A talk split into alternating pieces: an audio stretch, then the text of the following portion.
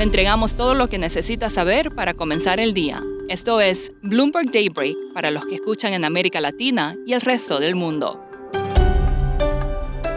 Feliz viernes y bienvenido a Daybreak en español. Es 18 de febrero de 2022, soy Eduardo Thompson y estas son las noticias principales.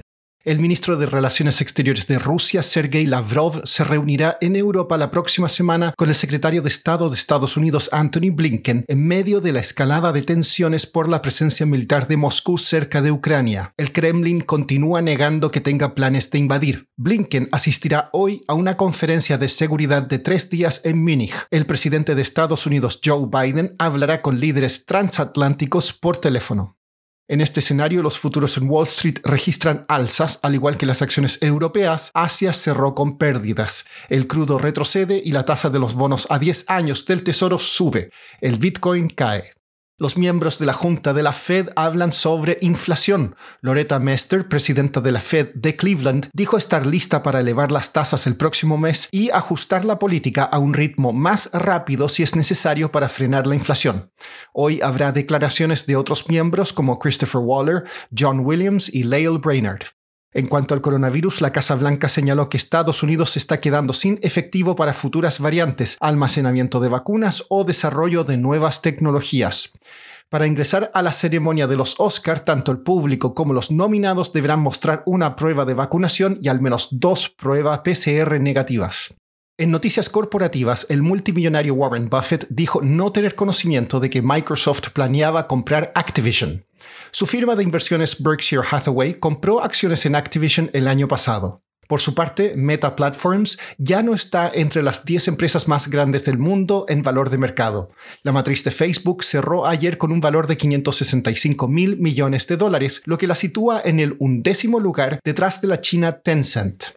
Pasando a América Latina, el Banco Central de Argentina elevó su tasa de interés de referencia en 250 puntos básicos al 42,5%. Es el segundo aumento este año en momentos que el país ajusta su política monetaria en línea con los objetivos establecidos en sus conversaciones con el FMI.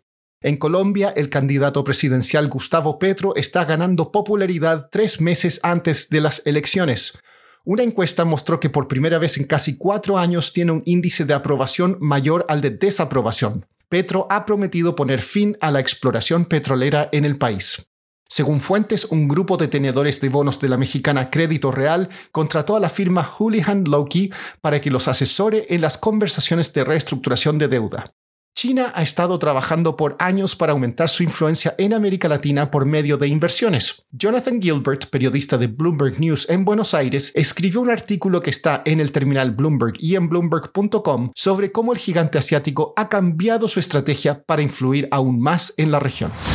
Bueno, todos sabemos que China hace años tiene una fuerte influencia en América Latina, pero últimamente ha estado haciendo deals con, con, gobiernos municipales y provinciales como para aumentar esa, esa fortaleza puenteando a los gobiernos nacionales y federales. Y en la nota que hicimos, eh, yo me fijé en, en, en, la provincia de Jujuy, que es fronteriza con Chile y Bolivia, donde China eh, hizo una inversión fuerte en energía solar y también está viendo para hacer inversiones en litio. Y también tenemos el ejemplo de Sao Paulo, en Brasil, donde el gobernador ahí ha hecho tratos directos con China. Jonathan, ¿qué busca oficialmente China con estas inversiones? China lo que dice es que quiere integrar a América Latina a su iniciativa Belt and Road, pero más allá de eso, lo que nosotros vimos con nuestras fuentes era que este sistema era una, una manera de que China puede empezar a exportar su, su know-how y su tecnología a América Latina. Y lo que vimos también es que Estados Unidos, que típicamente ha tenido un rol muy fuerte en, en América Latina, eh, está teniendo eh, bastante miedo a esta expansión china.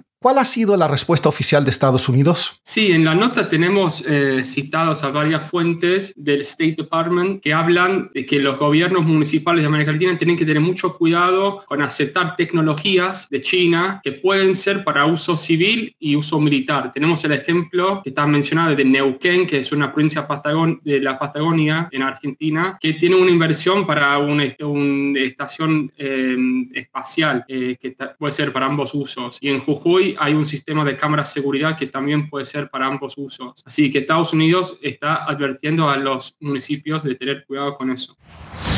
Por último, si encargó un carro marca Porsche, escuche. Más de mil coches de esa marca estarían entre los 4.000 vehículos a la deriva luego de un incendio en un barco carguero en el Atlántico. Los tripulantes fueron evacuados, pero no se sabe qué pasará con el barco.